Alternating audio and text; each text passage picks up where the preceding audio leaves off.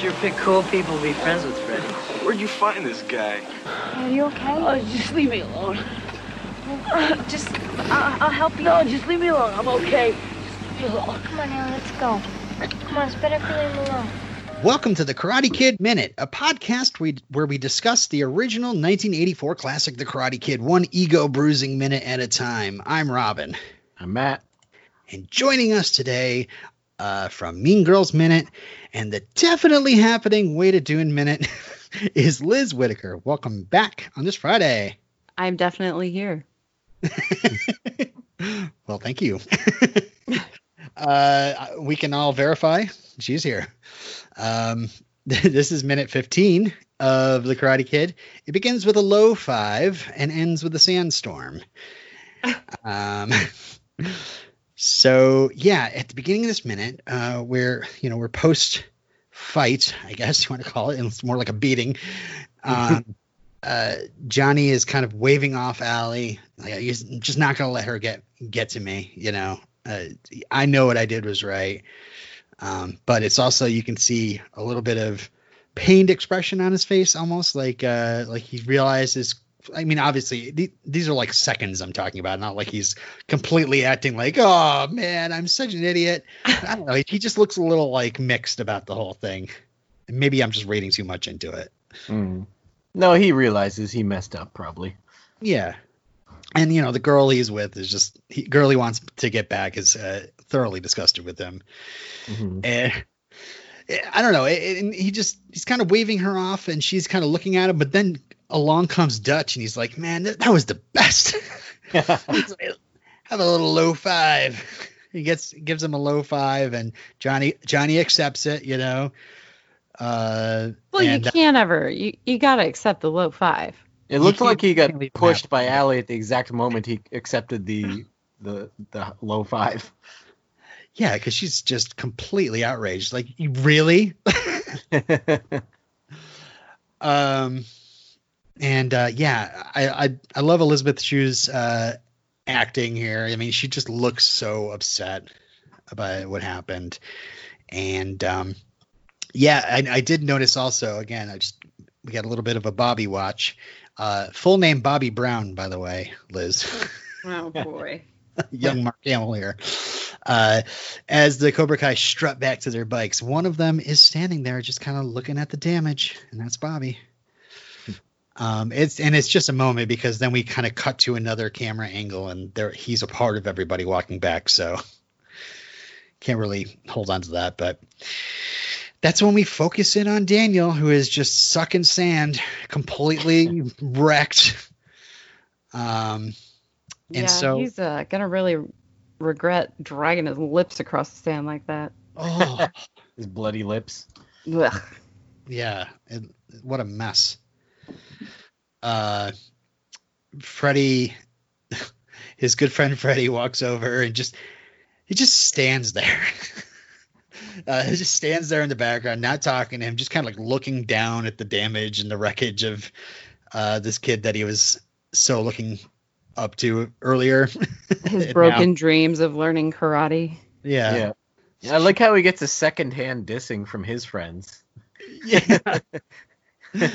Yeah. Like, Chris and Alan are the two that start pulling Freddy away.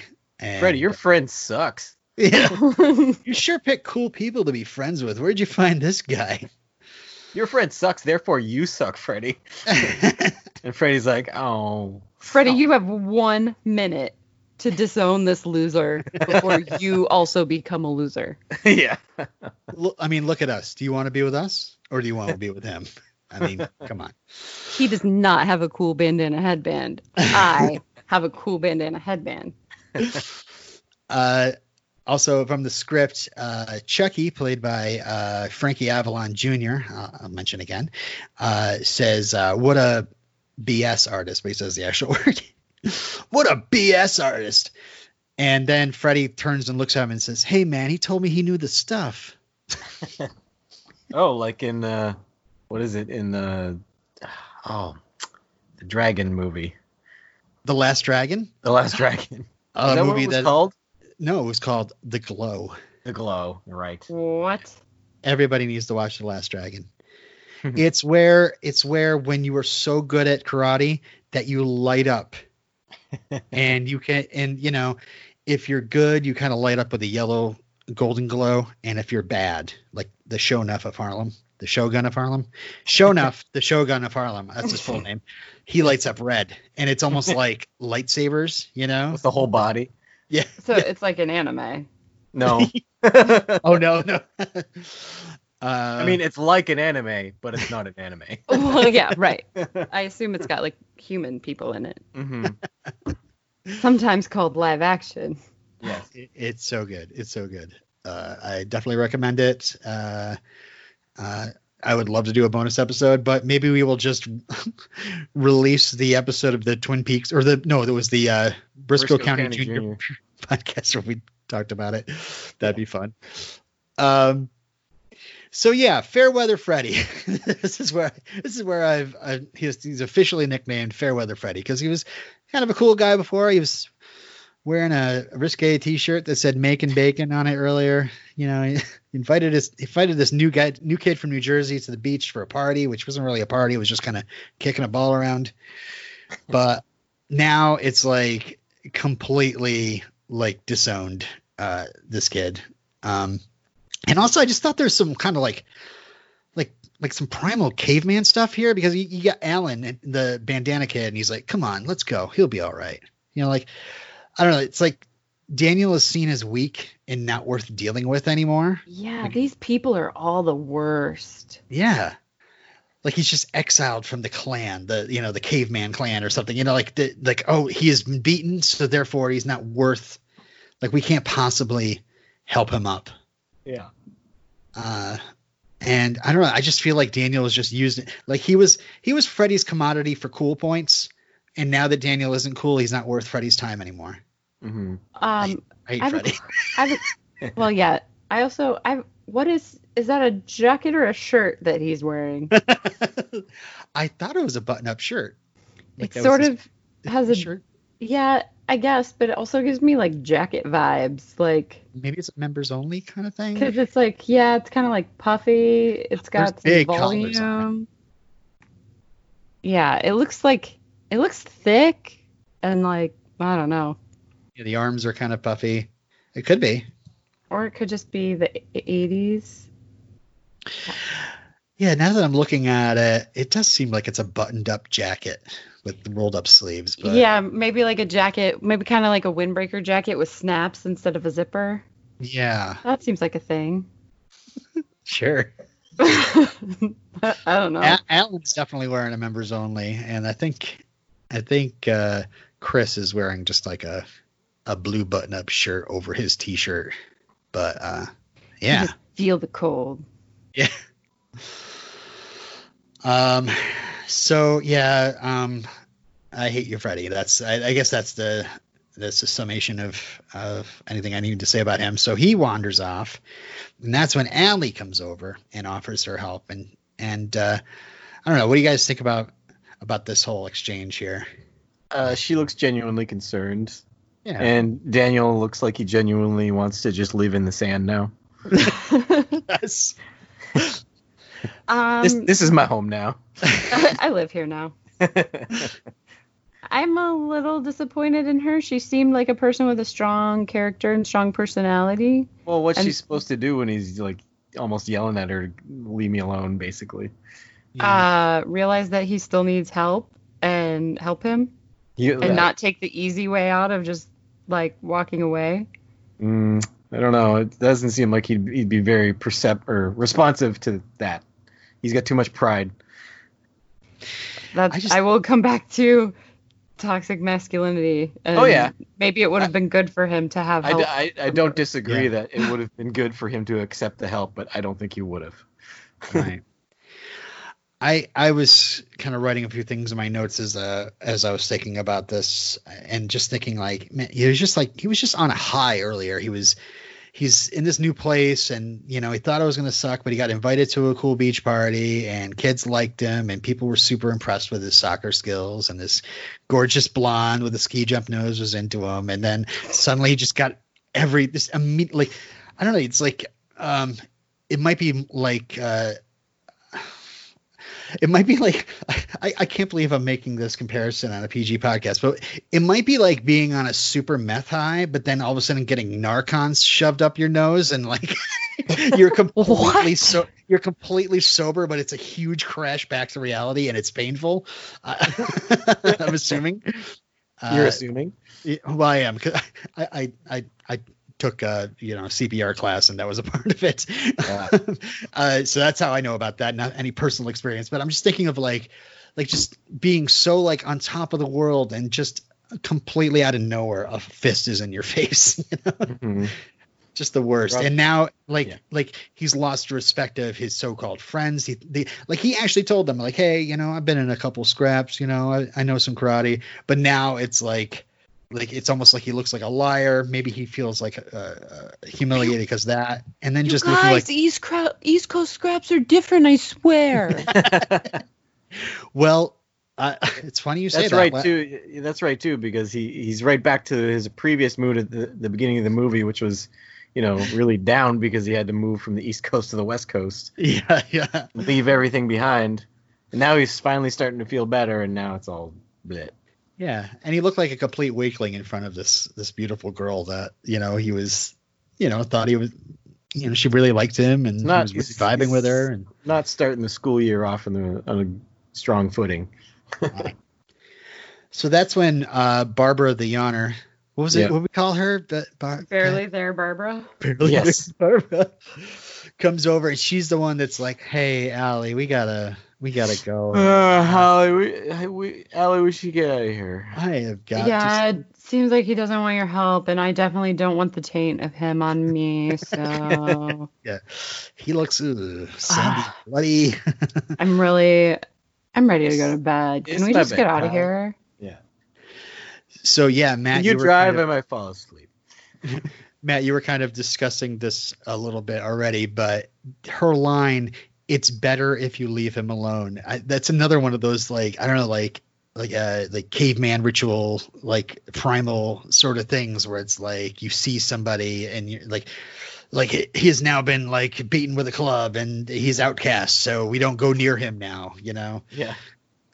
I think if it was just his objections that caused her to leave, I would not have my disappointed feelings for her, but because it's like, after Barbara says it's better if we leave him, that she gets up and leaves, that I feel she was bending to peer pressure too. Yeah.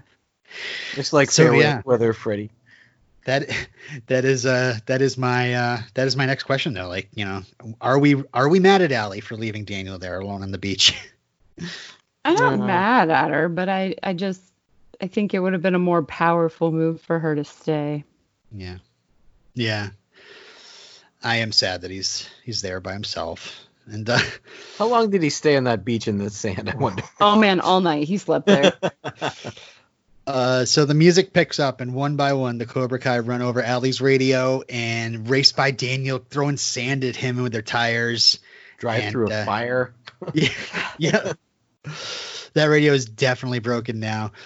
Ralph Macchio has a quote. I kind of mentioned part of it. It's saying, like, we started shooting on October 31st, 1983 at Leo Carrillo Beach in Malibu, the scene where the Cobra Kai are coming down on motorcycles. That was a couple of days of getting sand in my face and getting my butt kicked. This movie's off to a great start. The glamour of acting.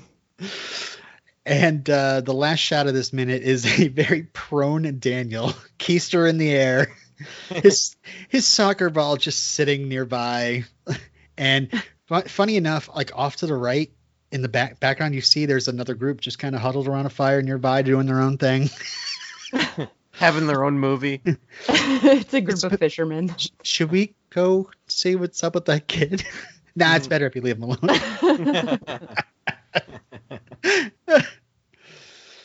So, Liz, what do you think of this movie? Like, was this a great short film or what?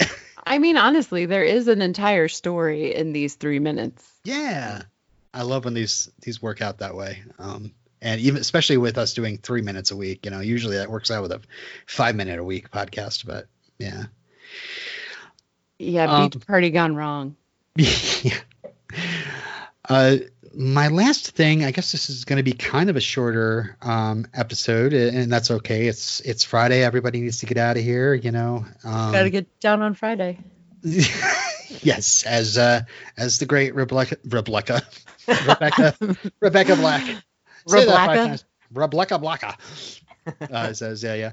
But I had a little topic of conversation here, and I mean, I made a list myself, but I wasn't sure if you guys would be able to tick some of these off with your own choices. But what I was going to ask you guys was, what are the worst bullies from movies that you've seen? What do you think would be like up there in the upper echelon with Johnny Lawrence as the worst bullies from cinematic history?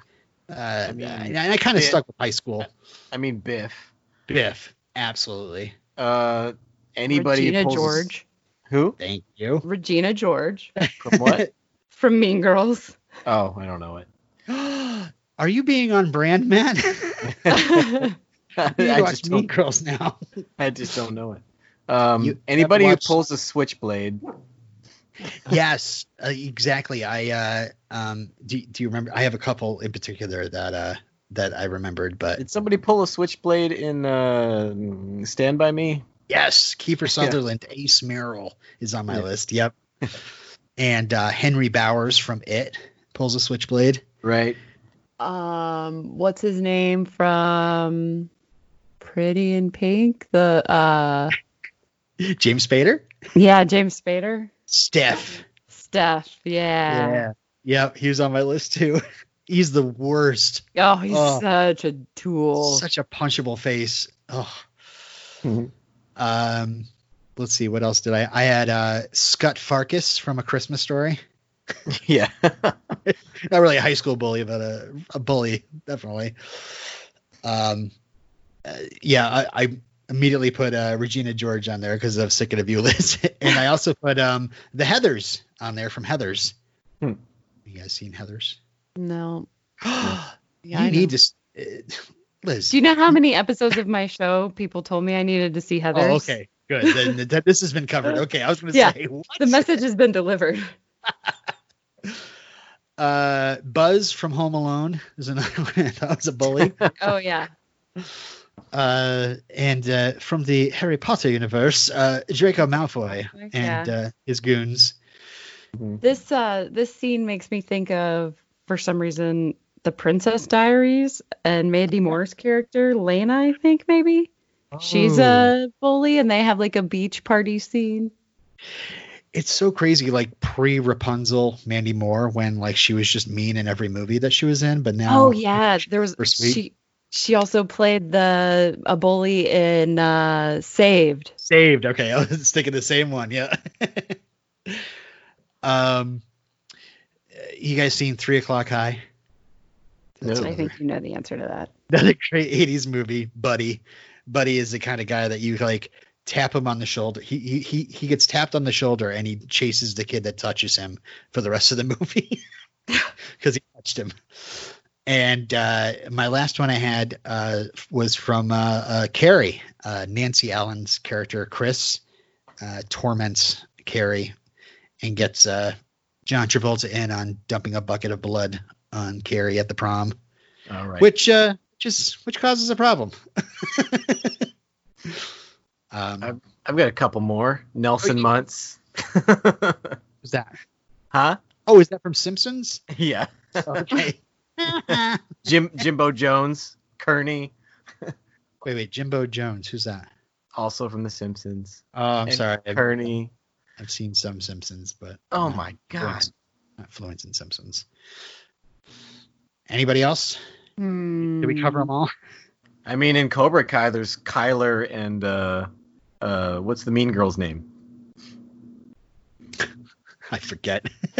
Me too. Pretty much all that. I'm kind of saving it for either our coverage or before season 3 gets released, one or the other. Yeah, I've seen one a couple of times, but I've only seen two once.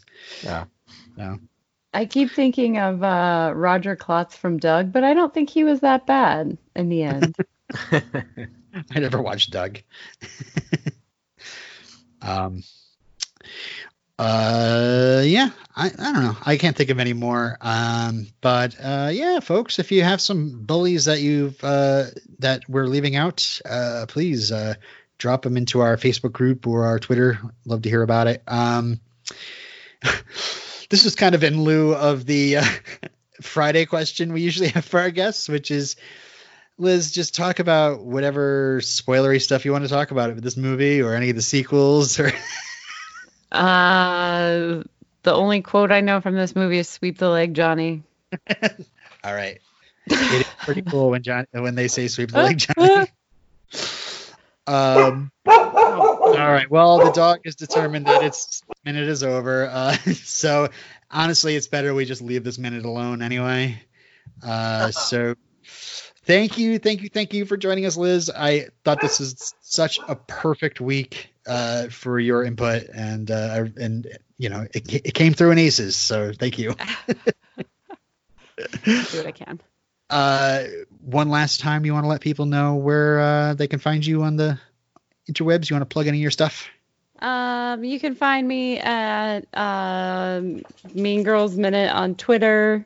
I mean, you could follow the Instagram, but I don't do anything there. But if you follow Mean Girls Minute on Twitter, that's how you'll know when I do other stuff.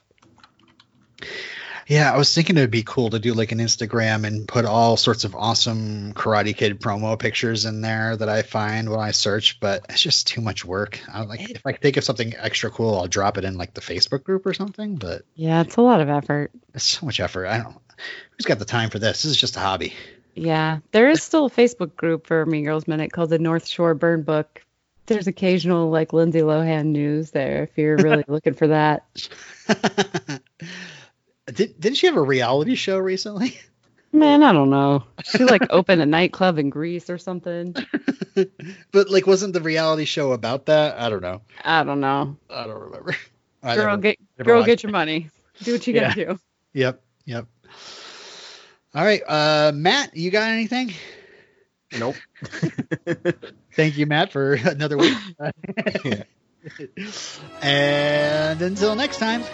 You sure pick some cool people to be friends with, Freddie. Womp womp.